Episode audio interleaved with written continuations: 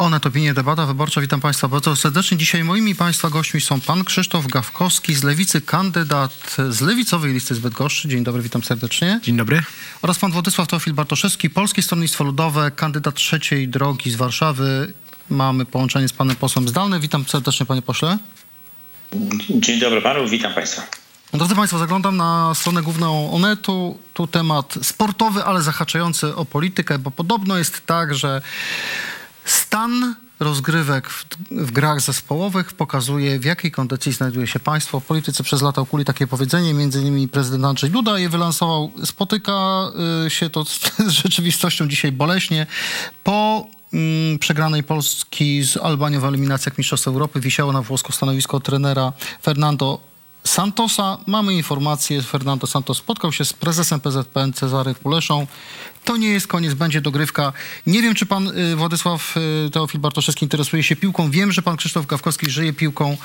Czy to jest ulga, czy ciąg dalszy cierpienia nas czeka? Proszę powiedzieć. Przeczytałem wczoraj na Onecie takie znaczące zdanie. Lanie w tiranie. I to Tak jest tak, że mamy lanie polskiej reprezentacji od wielu miesięcy. To, co się dzieje w polskiej piłce od e, Mistrzostw e, Świata w Katarze, to jest po prostu jakiś skandal. I ja nie oskarżam tylko trenera, bo pan rektor wspomniał o trenerze, ale mówię wprost. Znaczy, trenera wybrał selekcjoner, e, prezes, Prezes prezes, PZPN-u, a selekcjoner wybrał piłkarzy. To jest trójpak. Znaczy, winny jest prezes, który coraz mocniej kompromituje PZPN, winny jest selekcjoner, bo dobiera tych piłkarzy i winni są piłkarze, bo ja nie czuję, żeby zostawiali pełne serducho na boisku. Ja widziałem porażki polskiej reprezentacji, czasami kompromitujące latami, ale to była jedna porażka na przykład na 2-3 lata.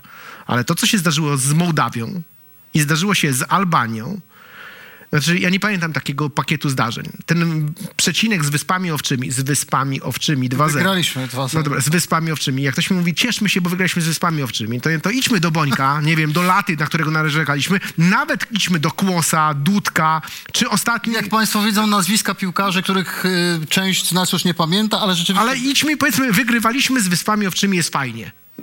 Tomasz Kłos, dobrze pamiętam. Tak, Tomasz, i, wy, i Dobrze, wygrywamy... to mam pytanie do pana Władysława Teofila Bartoszewskiego. Pytanie trochę bardziej polityczne. Czego naszym piłkarzom brakuje, bo wydawałoby się, że mają wszystko. Mają też sponsoring spółek Skarbu Państwa. Drodzy Państwo, Orlen wydaje duże pieniądze na sponsoring tej reprezentacji. Może państwo powinno pomyśleć o inwestowaniu, przepraszam, że powiem tak trochę populistycznie, w szkolenie młodzieży na przykład. Może to byłoby lepsze niż wydawanie na naszych reprezentantów. Pan Władysław Teofil Bartoszewski. Brakuje im woli y, walki, brakuje im woli do gry. E, Brakuje im kogoś, kto ich motywuje. Ja- Porównajmy sobie stan polskiej piłki nożnej, który jest katastrofalny w tej chwili, ze stanem polskiej siatkówki. No w tej chwili siatkarze to grają tak e, prawie jak grali za czasów e, pana Wagnera, e, który doprowadzał nas do Mistrzostw Olimpijskich i do Mistrzostw Świata. E, Ale ci nasi siatkarze i nasze siatkarki zresztą e, chcą walczyć. Wszystko się rozgrywa nie tyle w nogach i nie tyle w rękach, co w głowie. Jeżeli sportowiec wychodzi na boisko i, i, i, i idzie tam po to, żeby się pokazać, a nie po to, żeby wygrać, jak nie idzie po to, żeby wygrać, to na pewno przegra. I, I tutaj jest kwestia motywacji, a to wszystko się zaczyna od stanu umysłu. I tutaj trzeba by nad tym popracować. A to, że mamy y, jednego po drugim katastrofalnych trenerów, którzy jakoś się nie może dogadać ani z piłkarzami, y, ani z PZPN-em, Em, I no, ja, ja się nie dziwię, że, że trener w tej chwili został, bo następny mecz, jeśli dobrze kojarzę, czy następne powołania są za dwa tygodnie. To ciężko byłoby kogoś w to prowa- wprowadzić. No, ale my, PZPN robi ciągle jakieś dziwne eksperymenty z tymi nominacjami. A ja naprawdę chciałbym, żeby nasza piłka nożna wreszcie zaczęła, zaczęła wyglądać jak nasza siatkówka. Panowie drodzy, mam do was pytanie. Jak z waszymi trenerami jest? Jak jest z waszą motywacją? Bo tak patrzę na rozmaite sondaże i one są rozstrzelone, to prawda. Ale zarówno Lewica, jak i Trzecia Droga są no, w sytuacji mało komfortowej, bo niektóre sondaże pokazują, że balansujecie na progu. Lewica startuje z jednej listy, czyli potrzebuje, żeby wejść do Sejmu, przekroczyć próg 5%. Trzecia droga kandyduje jako koalicja, a zatem y, musi przekroczyć 8%, więc to jest pytanie o waszą motywację i wasze poczucie w tej chwili, jak, y, jak idzie kampania i w jakim kierunku pójdą notowania waszych partii, bo jeżeli któraś z waszych partii nie wejdzie, to Prawo i Sprawiedliwości będzie łatwiej zachować władzę, sprowadzając to do konkretu. Pan Krzysztof Gawkowski, bardzo proszę. Według mnie idzie dobrze ta kampania. I nasi... Macie 6-7% w sondażach. Wczoraj 10-11. Więc jak patrzę na te sondaże, to są rozstrzelone rzeczywiście, ale czy to jest 7, 8, czy 10, czy 11, tak jak w ostatnich dniach, to i tak to jest pewne wejście do parlamentu i głos lewicy w przyszłym parlamencie będzie mocny i słyszalny. Ale jestem też przekonany, że ta kampania się rozpędza dopiero. To znaczy jesteśmy po rejestracji lista, weszliśmy w etap kampanii terenowej.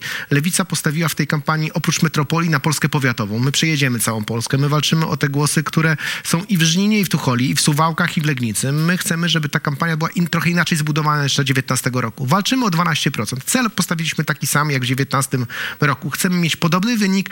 Wiemy, że 12% daje perspektywę, że jeżeli Platforma będzie miała swoje i trzecia droga wejdzie, w co też wierzymy, to rządzimy Polską. Więc cele są realne i optymistyczne, ale z drugiej strony też kampania się rozpędza i moi trenerzy, i Biedroń, i Czarzasty uważam, że się dobrze wywiązują z zadań, które są przed nimi.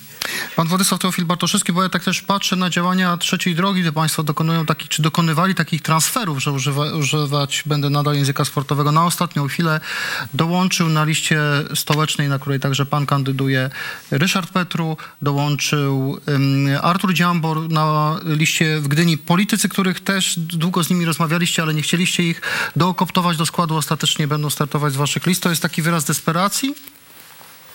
Nie, my mamy bardzo, bardzo szeroką reprezentację, bo mamy w Warszawie na przykład mamy samorządowców, mamy radnych, czy byłych radnych niektórych, mamy działaczy miejskich, mamy pana Petru, który był liderem partii w, wyborach, w ostatnich wyborach, który startował, czyli w 2015 roku z jedynki jako szef partii zdobył 114 tysięcy głosów. Jest, zna się na gospodarce, zna się na ekonomii, świetnie krytykował jednego z swoich kontrkandydatów, wykazując mu analfabetyzm Mówi pan ekonomiczny. o Sławomirze Mencenie. Tak, i bardzo dobrze, bardzo, bardzo wypadł i, i ja się cieszę z tego. Mamy bardzo silną listę. Mamy listę, że tak powiem, rozmaitą światopoglądowo, bo na przykład jest na naszej liście pani poseł Fabisiak, która jest posłanką konserwatywną, która nie miała szansy startowania z Platformy Obywatelskiej i przyszła do nas. I z całą pewnością my w Warszawie patrzymy na dwa do trzech mandatów a w skali kraju w tej chwili jesteśmy cały czas na poziomie około 11%, czasem 10, czasem 11 i naszym zadaniem jest walczyć o to, żebyśmy mieli 13 do 15 i to jest tak jak myśmy mieli parę miesięcy temu w badaniach opinii. I to jest całkiem, całkiem realne. I wspieramy oczywiście lewicę i z całą pewnością lewica się również dostanie do Sejmu i bardzo dobrze i będziemy razem współrządzić. No tak się zastanawiam, jeżeli tak się wszyscy zgadzacie, tak się wspieracie, pan y, y, Krzysztof Gawkowski, który jest sekretarzem generalnym, szefem struktur y, lewicy, mówi wprost o tym, że jeżeli Platforma będzie miała dobry wynik, no to możemy razem rządzić, to dlaczegoście, przepraszam, trochę jakby rozmowa o tym, co było i co przebrzmiało, dlaczegoście się nie dogadali, jeżeli chodzi o start w wyborach, w jakimś mniej rozdrobnionym układzie niż trzy listy, które w tej chwili reprezentujecie, tym bardziej, że wszyscy wystartowaliście w Senacie jako jedna lista, więc dlaczegoście się nie dogadali, pan Krzysztof Gawkowski? Chcieliśmy się dogadać na lewicy, ale nie wszyscy mówili, że jedna droga jest im po drodze, więc ja patrzę na to tak. Nie ma wroga na opozycji i to, że idziemy różnymi listami, to też jest dobra rzecz, dlatego że gwarantuję, że ludzie, którzy chcą wybierać jakieś ugrupowanie, nie będą czuli, że ich poglądy gdzieś zostaną rozmyte. Więc zamykam tą przeszłość i mówię tak, jest coś do zrobienia jeszcze przed nami. Uważam, że to jest w rękach Donalda Tuska. Lewica przedstawiła ten pomysł, ale oddaje na rzecz Tuska. Podpiszmy 1 października przed marszem e, deklarację o wspólnym rządzeniu. Pokażmy swoje propozycje programowe, szczególnie, że i Trzecia Droga, i Lewica, i Platforma już mają je na stole. Nic nie musi nikt ukrywać. Wszystko wiadomo, z czym kto idzie do wyborów. Programy są jawne. No i super by było, gdybyśmy 1 października wysłali taki mocny sygnał. Chcemy być razem, idziemy razem na marsz, podpisujemy razem deklarację. To by było coś, co na pewno zdejmowałoby z opozycji takie domniemanie, że może się rozstaną Dobrze, po ale wie pan, wyborach. pan nie podpisze deklaracji z panią Joanną Fabisiak, która która była posłanką Platformy najbardziej konsekwentnie głosującą za zaostrzeniem przepisów aborcyjnych y, i dlatego też odchodzi z Platformy, która ewidentnie y, bardziej na lewo idzie i chce liberalizować przepisy i ona znalazła przystań, podobnie jak kilku innych konserwatywnych byłych polityków w Platformie, w PSL-u czy w Trzeciej Drodze, więc no wyście się, wy się tu nie porozumiecie. Dlatego startujemy z innych list, ale porozumiemy się w sprawie rządzenia. Ja podzielam ten pogląd profesora Bartoszewskiego, który powiedział, że wspólnie będziemy rządzić, bo jest wiele spraw na początek szybko do załatwienia. Media publiczne publiczne, drożyzna, pieniądze z KPO, doprowadzenie do e, jakiejś formuły wsparcia e, i wyjścia z kryzysu tego związanego z sądami. To wszystko jest na stole. To można szybko załatwić. Więc rzeczy, które nas łączą jest dużo, dużo więcej niż dzisiaj moglibyśmy mówić o tym, że PiS powinien dalej zostać przy władzy taka deklaracja Tuska 1 października, powiedzenie, że chodźmy razem, podajemy sobie ręce, wszyscy stajemy w jednym szeregu, według mnie dałaby pięć punktów na koniec tego procesu opozycji. P pytanie do pana Władysława Teofila Bartoszewskiego. Czy pan w takim razie jako y, y, poseł PSL-u, y, kandydat trzeciej drogi, czy pan przyjdzie na marsz, który Tusk organizuje 1 października w Warszawie, ten marsz, który będzie dwa tygodnie przed wyborami, czy pan życzliwie spojrzałby na ten pomysł lewicy podpisania jakiegoś rodzaju deklaracji przy okazji wspólnego marszu, bo ja pamiętam marsz 4 czerwca, ten, który dodał wiatru w żagle Platformie, kiedy pojawili się tam liderzy trzeciej drogi, ale na przykład nie zabrali głosu i Tusk sugerował, że zabrać głosu nie chcieli. E, nie zebrali, bo nie mogli. E, to było tak trochę zorganizowane, żeby, żeby nie mogli się tam e, dostać. No ale to już nie wchodźmy w te, w te szczegóły od kuchni.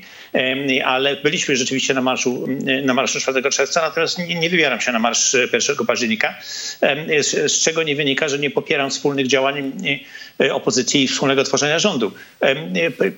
Mamy całą masę spraw, o których już mówił pan przewodniczący Gawkowski, ale, ale także innych, na przykład zielona transformacja, którą musimy zacząć wprowadzać natychmiast po wyborach, żeby obniżyć y, ceny energii, bo energia ze źródeł odnawialnych jest, jest, jest dużo tańsza.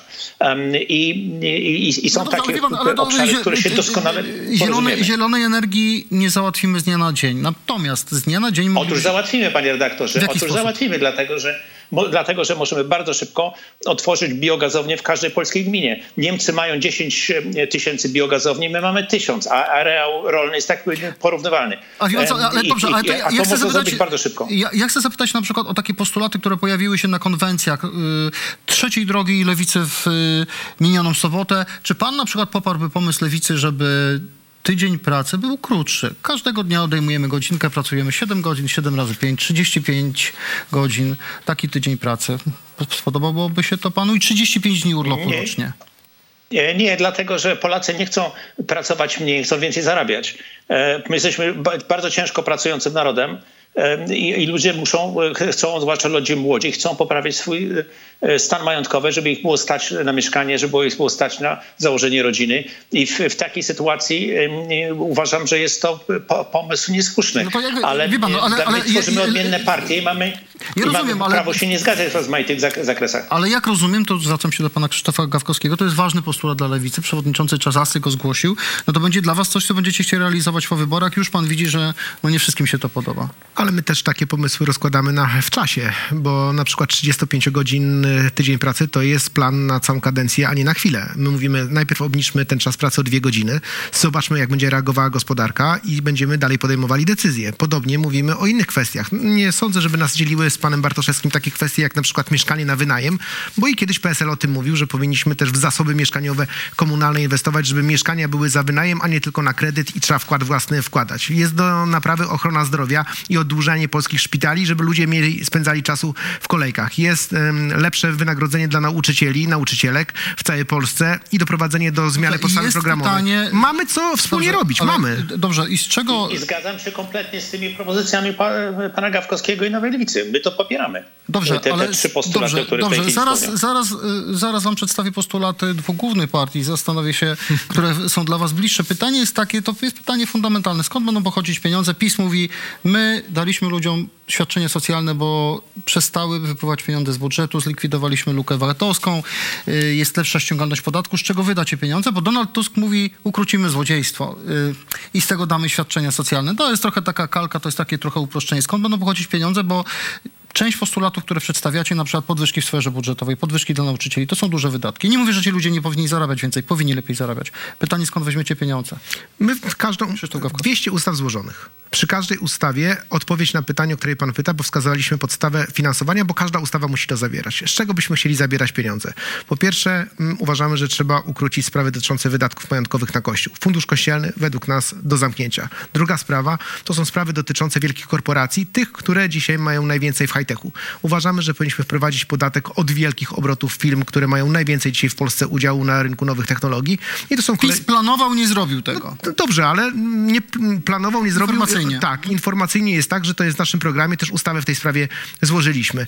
Dodatkowo chcemy dużej reformy systemu podatkowego, uproszczenia dwóch podstawowych e, ustaw, które opiekują się i przedsiębiorcami, i e, pracownikami i daje tu podstawę na kolejne miliardy, które z systemu nie będą wypływały. Zrezygnujemy z kilku funduszy. My uważamy, że ci rozbudowa CPK w tej części lotniskowej, nie kolejowej, nie powinna się odbywać. Mówimy to jasno, mówiliśmy to od wielu miesięcy. To są kolejne pieniądze, które nie zostaną wydane.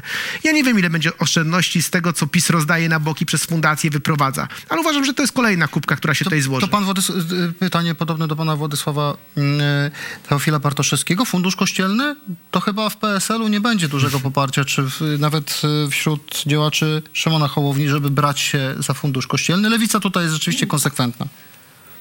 No nie, nie, nie, mo- moim zdaniem można zawsze rozważyć sytuację, że, że zrobić opodatkowanie wiernych, tak jak to jest na przykład w Niemczech czy w Szwajcarii, że, że wierni płacą pewne sumy na, na, na ten kościół, z którym się identyfikują. Ale to, jest, em, to nie jest pierwsza rzecz do, do zrobienia. Pierwszą rzeczą do zrobienia jest, jest, są inwestycje. Inwestycje w Polsce są po- poniżej 17% PKB. Em, Pan Morawiecki zapowiadał, że będą 25%. Jesteśmy na samym em, końcu w, w, Unii Europejskiej, bo wy, wyprzedzają na nawet Czechy i Węgry.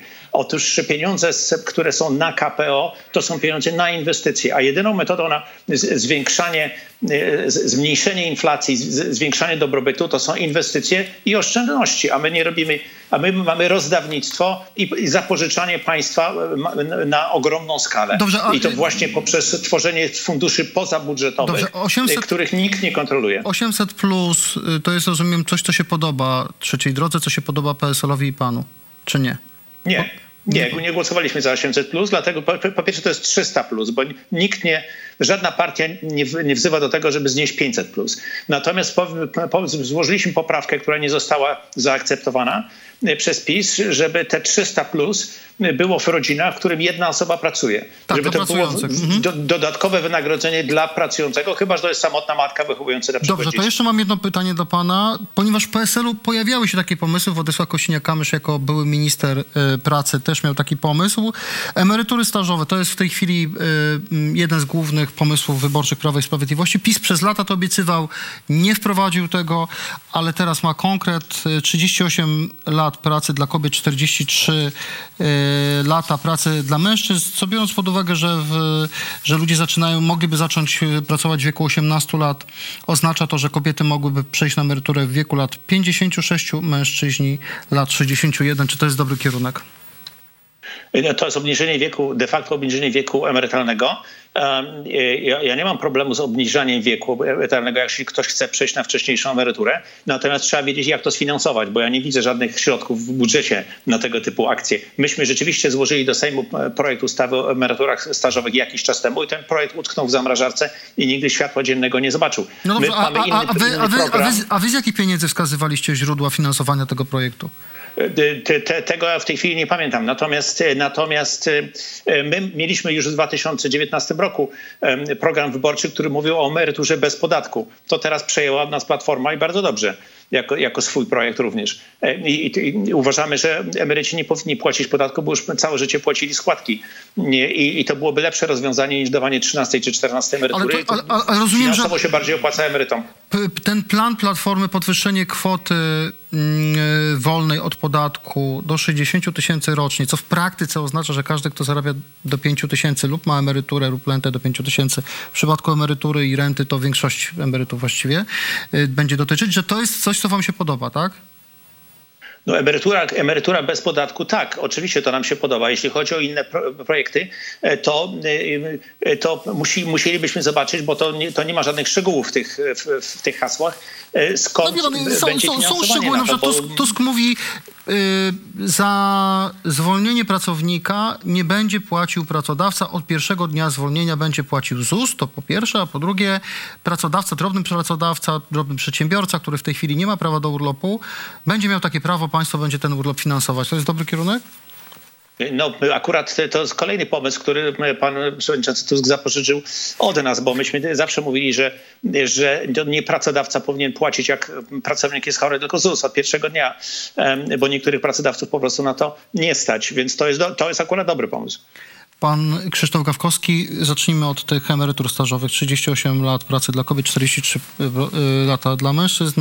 PiS jest wiarygodny w tym sensie, że obniżył wiek emerytalny po dojściu do władzy, więc to jest przynęta dla wyborców. Ale wiarygodność tego postulatu szaruje po dnie, dlatego że Lewica złożyła projekt ustawy w 2020 roku. Prezydent chyba też złożył i nic się z tym nie stało. Po konsultacjach z OPZZ-em i związkami zawodowymi. Następnie złożył podobny projekt y, pan prezydent Duda i następnie osobiście podpisywałem trzy wnioski o to, żebyśmy co roku, z początkiem roku procedowali ten projekt i nigdy to się nie odbyło. Więc jak dzisiaj słyszę o postulacie emerytury stażowe, to mówię kiełbasa wyborcza na stole. Dlaczego trzy lata nic nie robiliście? Czy to zrobią? Nie wiem, czy to zrobią, czy nie będą chcieli znowu jakiejś sztuczki magicznej wymyśleć i powiedzieć, że się nie dało. Przypominam sobie różne ustawy, które PiS e, zamrażał, znikały, nie pojawiały się, a później nagle się pojawiały, bo takie było widzimy się prezesa. Jeżeli chcemy rozmawiać o emerytach stażowych, to tak jak Lewica to zrobiła konsultacje z związkami zawodowymi, konsultacje z pracodawcami przeprowadziliśmy, pytając, jak oni to widzą, czy na rynku nie zabraknie pracowników, bo też trzeba powiedzieć jasno, w Polsce mamy problem z pracownikami. To znaczy, wiek emerytalny nie oznacza, że musisz odchodzić na emeryturę. Możesz pracować ile chcesz, ale masz jakąś gwarancję. Ale, ale ZUS szacuje, szefowa ZUS-u, że mniej więcej połowa y, uprawnionych skorzystałaby z wcześniej. My też tak szacowaliśmy, bo takie były związków zawodowych dane, że to... To oznacza lukę w budżecie ZUS-u, jeśli chodzi o pieniądze, które musi zacząć wypłacać wypłacać i jednocześnie, które nie będą wpływać z ich pracy na poziomie 90 miliardów dziesięcioletnim horyzoncie czasowym. I dlatego tak ważne jest rozwiązanie dotyczące tego, jak będziemy tą lukę pracowniczą uzupełniali. Dlatego między innymi w tym pakiecie wszystkich zmian, te 35 godzin pracy e, pracownika i w tym pakiecie też wyliczenia dotyczące tego, ile osób nam potrzeba. Dlaczego, na przykład, dlaczego tylko chciałbym dokończyć, bo to jest bardzo ważne. Ile osób będzie nam potrzeba w horyzoncie znów 10 lat do pracy. My liczymy, że to są miliony, około 2,5 miliona ludzi, pracowników to potrzebujemy. I opowiadanie dzisiaj, że nie ma polityki imigracyjnej w Polsce jest wielkim błędem, Dobrze, bo jeżeli nie będzie, to zaraz, nie będzie kto pracować ją nawet jak nic nie zmienimy. Zaraz zapytam panów o politykę migracyjną. Chcę jeszcze pana dopytać o te pomysły, które ma y, Platforma, czyli właśnie zwolnienie przedsiębiorców z obowiązku płacenia za pierwsze dni zwolnienia pracownika przy... plus y, urlopy dla przedsiębiorców. Lewica już mówiła przy pandemii o tym, że warto by było też e, mówić o pracowniku, pracodawcy w rozumieniu takiego myślenia, że też musi coś należy. To znaczy zatrudniasz, masz jakieś korzyści, musisz wiedzieć, że państwo się tobą też opiekuje. Więc to nie jest postulat, który jest dla mnie jakoś wykluczający.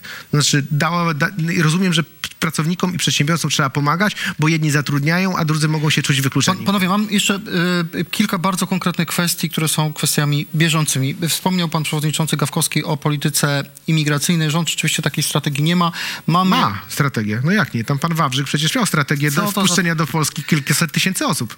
Pan przesadza, gdyż to była zapewne taktyka. Tak. Dobrze.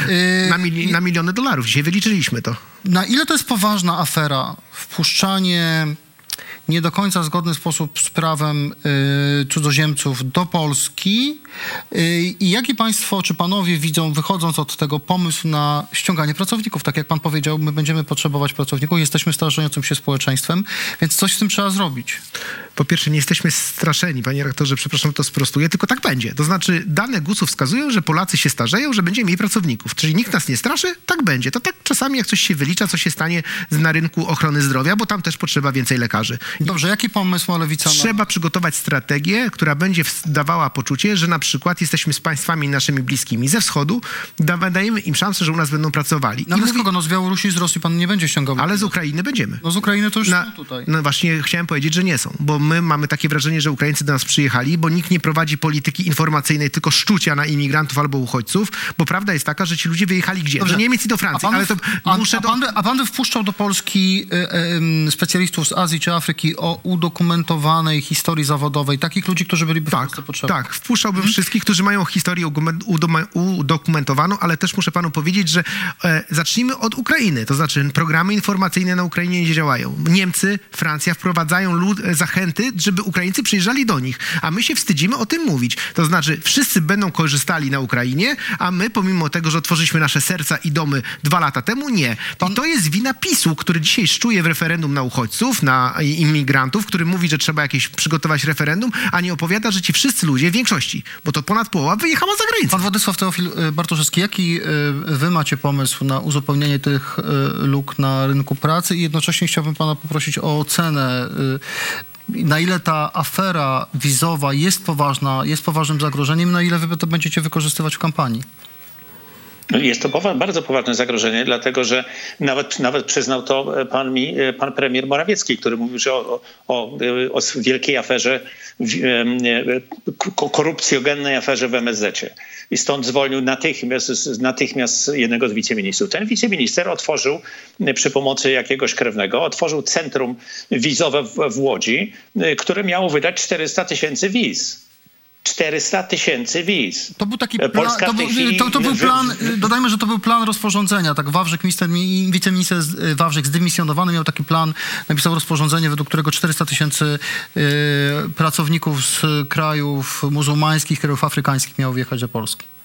No i jak, jak skomentował to pan prezes Jarosław Kaczyński, to był błąd urzędniczy. Tylko, że pan Wawrzyk nie był urzędnikiem, tylko politykiem, sekretarzem stanu w MSZ i posłem Prawa i Sprawiedliwości, którym już następnej kadencji, jak rozumiem, nie będzie, bo zdaje się, nie, nie znalazł się na listach. Został usunięty. Z tego tak. powodu.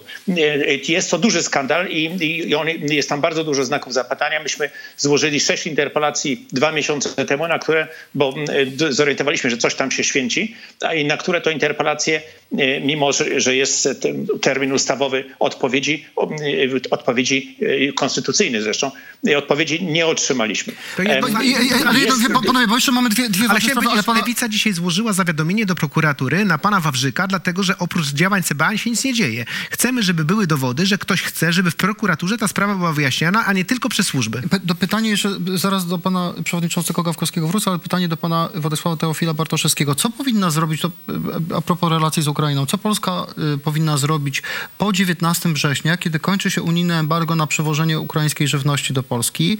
PiS zapowiada, że bez względu na decyzję Unii Europejskiej, która pewnie zniesie to embargo, czy nie przedłuży go, PiS mówi, że takiego, y, takiego embarga nie będzie y, znosić, że nie będzie honorować decyzji, które otwierają polski rynek dla importu z Ukrainy, czy Polskie Stronnictwo Ludowe, które też było zaangażowane w tę sprawę, popiera działania rządu w tym obszarze, bo to jest też pójście na zwarcie i z Ukrainą, i z Unią Europejską jednocześnie. Nie popieramy działań rządu, dlatego że rząd przez ostatnie 12 miesięcy kompletnie nic nie robił. Mamy, mamy komisarza w Unii Europejskiej od spraw rolnictwa. Komisarz od spraw rolnictwa kontroluje 30% budżetu Unii Europejskiej Czyli jest to bardzo poważne środki. Komisarz palcem nie kiwnął, żeby, żeby pomóc stworzyć suche porty i korytarze tranzytowe, przez które można to zboże wyeksportować. My jesteśmy w, w, w stanie wyeksportować Londyn w tej chwili może 5% tego zboża, które, które Ukraińcy zbierają.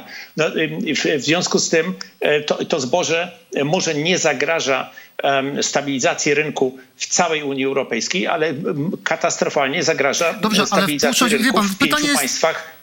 pytanie jest konkretne. Wpuszczać czy nie wpuszczać? Wpuszczać wyłącznie tranzytową.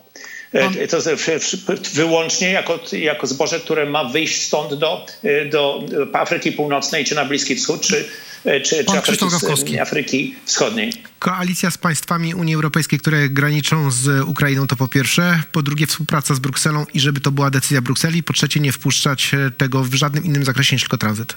Panowie, ostatnia kwestia. Najwyższa Izba Kontroli ogłosiła y, raport z kontroli trwającej ponad dwa lata dotyczącej działalności polskich władz podczas pandemii. My w Onecie opisaliśmy wcześniej ten raport. Y, są duże zastrzeżenia, dziesiątki miliardów, y, jeśli nie setki przepalonych pieniędzy. Na przykład szpitale tymczasowe kosztowały budżet państwa prawie miliard y, złotych. I teraz tak, jeden z zarzutów, jeden z bardzo konkretnych zarzutów, na przykład Szpital Narodowy czyli na Stadionie Narodowym w Warszawie. Pamiętają Państwo, minister Michał Dworczyk był bardzo w to zaangażowany. 72 miliony kosztował NIK, uznał, że to było działanie niegospodarne, dlatego że kiedy ten szpital był uruchamiany w regionie mazowieckim, cały czas były wystarczające rezerwy łóżek. Takich doniesień o szpitalach niepotrzebnych na Dolnym Śląsku czy W Szczecinie na przykład 29 milionów mm, wydano na szpital, do którego nie trafił ani jeden pacjent. Takich doniesień w tym raporcie NIK-u jest bardzo dużo. Zaskakujące jest to, że szef NIK-u Marian Banaś składa doniesienie do prokuratury przeciwko Jackowi Sasinowi. Chyba chodzi o szpital tymczasowy w Tarnowie. Nie ma doniesienia, przynajmniej nie słuchać przeciwko Michałowi Dworczykowi. Za to jest wniosek do Trybunału Konstytucyjnego, żeby uznać ustawy covidowe pozwalające rządowi na tamtym czasie szczególne działania, żeby uznać je za niezgodne z konstytucją. Pan Krzysztof Gawkowski.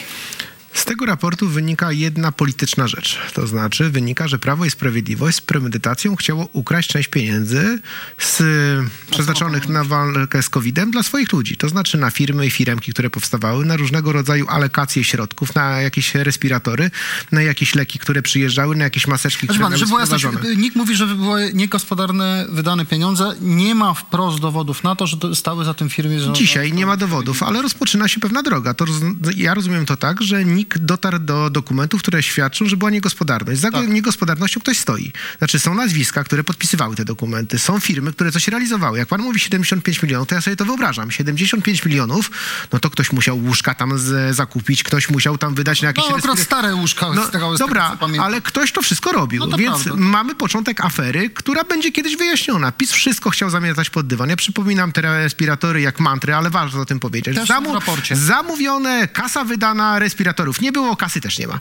Znaczy, Respiratory są, tylko nigdy nie zostały uruchomione. Znaczy, bo nie działały. Bo nie działały, tak. no, to, znaczy, ja też potrafię przymieść radio, które sam złożę, pewnie działało, sorry. Prawo 44 miliony złotych to 44 miliony to tylko mała cząstka. Prawo i Sprawiedliwość doprowadziło do dużej niegospodarności, dlatego że działało po omacku. To znaczy robiło rzeczy, które można było robić wolniej. Przypominam sobie jedno z spotkań u premiera, wtedy jeszcze z panią minister Emilewicz, na której mówili, mówili kasy nam nie zabraknie. Pytania opozycji wtedy do premiera były takie. Czy na pewno wiecie, jak wydajecie te pieniądze, żeby później nie było przekrętów? Wszystko jest monitorowane przez służby. No to ja dzisiaj zadaję pytanie. Gdzie były polskie służby? No ich rola przy kontrakcie respiratorowym jest wciąż niejasna. Pan Władysław Teofil Bartoszewski. Te doniesienia, o których teraz pisze NIK w raporcie, były y, czynione na bieżąco przez, przez media. Ja pamiętam te historie o rozmaitych szpitalach pustych i, o, i również o historii ze Szpitalem Narodowym.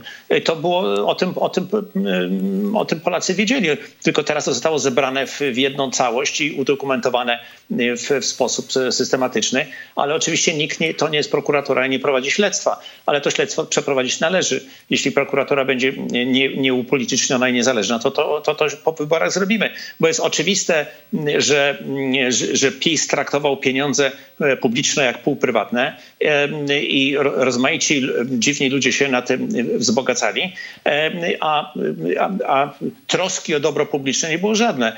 Nie było żadnej i, i to, to mnie kompletnie nie dziwi, że nikt to wykrył, bo jak mówię, to, to, to nie są rzeczy, które były nieznane dwa lata temu. Wie pan, to przegląd respiratorowy tak, natomiast co do Stadionu Narodowego, aż tak precyzyjnych informacji o tym, że on kompletnie był niepotrzebny, dlatego że był łóżka w województwie, to yy, informacji nie mieliśmy. Pan Władysław Teofil Bartoszewski... Słyszeliśmy o tym, że szpital stoi pusty. To prawda, ale okazuje się, że on w ogóle nie był potrzebny. Władysław Teofil Bartoszewski, PSL, kandydat trzeciej drogi z Warszawy, Krzysztof Gawkowski, Lewica, kandydat z listy bydgoskiej Lewicy. Właśnie, dziękuję, dziękuję bardzo. Dziękuję bardzo.